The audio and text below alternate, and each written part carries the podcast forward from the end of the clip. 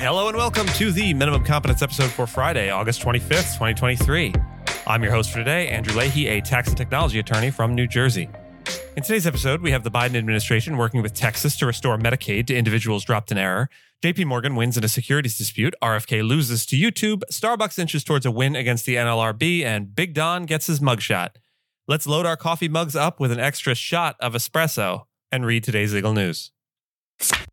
On this day in legal history, August 25th, 1921, the U.S.–German Peace Treaty was signed in Berlin, marking a significant moment in the aftermath of World War I. The treaty was necessitated by the U.S. Senate's refusal to ratify the multilateral peace treaty signed in Versailles, leading to a separate peace agreement with Germany. The U.S. had declared war on Germany on April 6, 1917, and was part of the Allied Powers that defeated the German Empire. The end of the war saw the overthrow of the German monarchy and the establishment of a republic. Spoiler alert for those that haven't read the next chapter in the metaphorical history book yet, that would not go well. The U.S. Senate's objection to the Versailles Treaty was largely due to its provisions regarding the League of Nations. As a result, the U.S. and Germany began negotiations for a bilateral peace treaty, culminating in the signing of the treaty on August 25, 1921. The treaty became effective on November 11, 1921, after ratifications were exchanged in Berlin.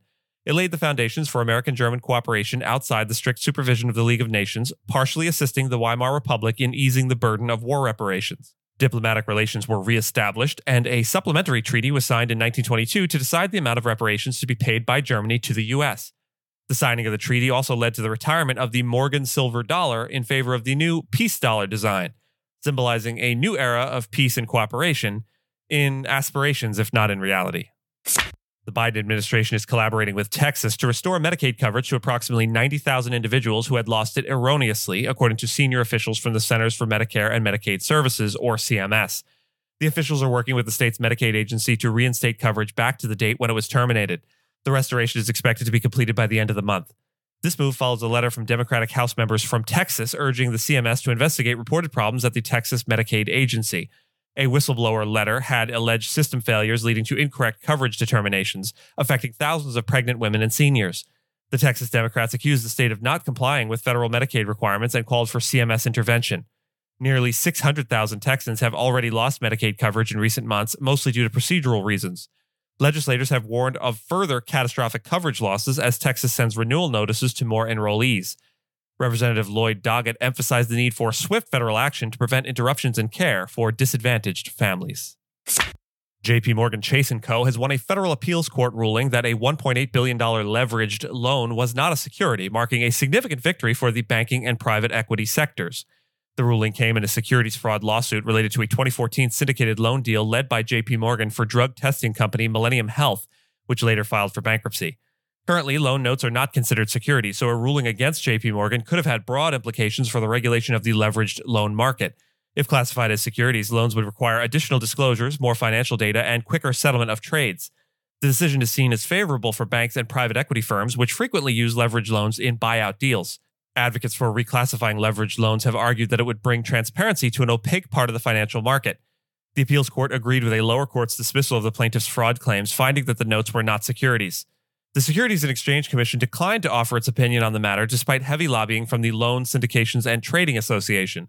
The trustee had claimed that JPMorgan and other banks withheld crucial information about Millennium's troubles.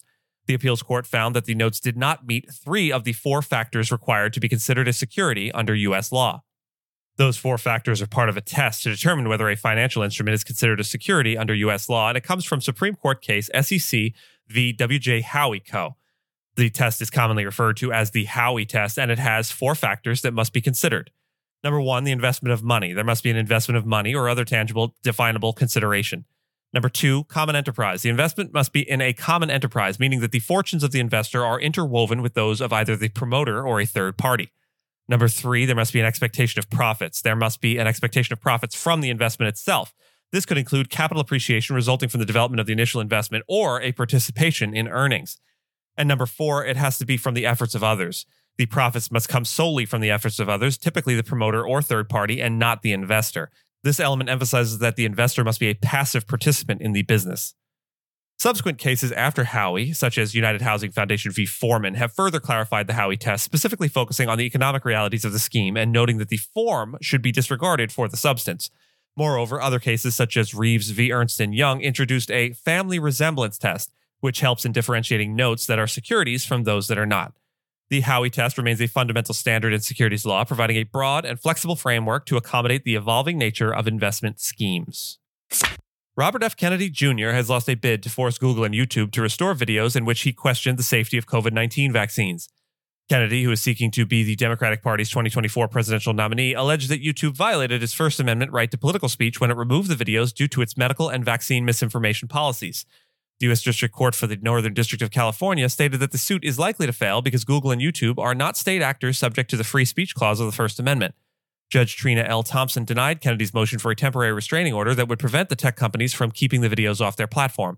The judge ruled that emails between government officials and Google personnel about vaccine information were not enough to show that YouTube's decisions were state decisions or evidence of a conspiracy to censor speech. There was no evidence that government officials demanded that Google adopt a COVID-19 misinformation policy, nor that they communicated with Google regarding Kennedy specifically. The evidence showed the communications between government officials and Google were merely consultation and information sharing. The case is scheduled for a hearing on November 7th regarding Kennedy's motion for a preliminary injunction and the company's motion to dismiss. Starbucks Corp is on the verge of defeating a National Labor Relations Board, or NLRB, attempt to obtain a temporary injunction from a New York federal court. U.S. District Judge John Sinatra ruled that the NLRB's move to block the court's discovery order in the case is repugnant and necessitates the dismissal of the agency's injunction petition. The NLRB has until September 1st to avoid dismissal by ceasing efforts to obstruct the discovery order. This ruling is a significant victory for Starbucks' aggressive discovery strategy in response to the NLRB's attempts to quickly obtain court orders. The NLRB has authorized its general counsel, Jennifer Abruzzo, to sue Starbucks 10 separate times for 10J injunctions. The NLRB has won 2 cases and obtained an interim settlement in a third, while Sinatra's decision could mark the second loss for the agency. 3 cases are ongoing, and 1 authorized petition hasn't been filed yet. Abruzzo plans to challenge Sinatra's ruling at the U.S. Court of Appeals for the Second Circuit. Starbucks Workers United criticized the decision, while a Starbucks spokesperson said the ruling made clear that the NLRB crossed the line. The injunction case has lasted over 400 days, mainly due to discovery disputes, with Sinatra permitting Starbucks to issue nearly 22 subpoenas for various information related to union activities. Former U.S. President Donald Trump was booked at an Atlanta jail on more than a dozen felony charges related to his attempts to overturn his 2020 election defeat in Georgia. Though his mugshot was released, the focus of the case is on the wide-ranging criminal charges he faces. Trump spent only about 20 minutes at the jail before returning to his New Jersey golf club, maintaining that the prosecution is politically motivated.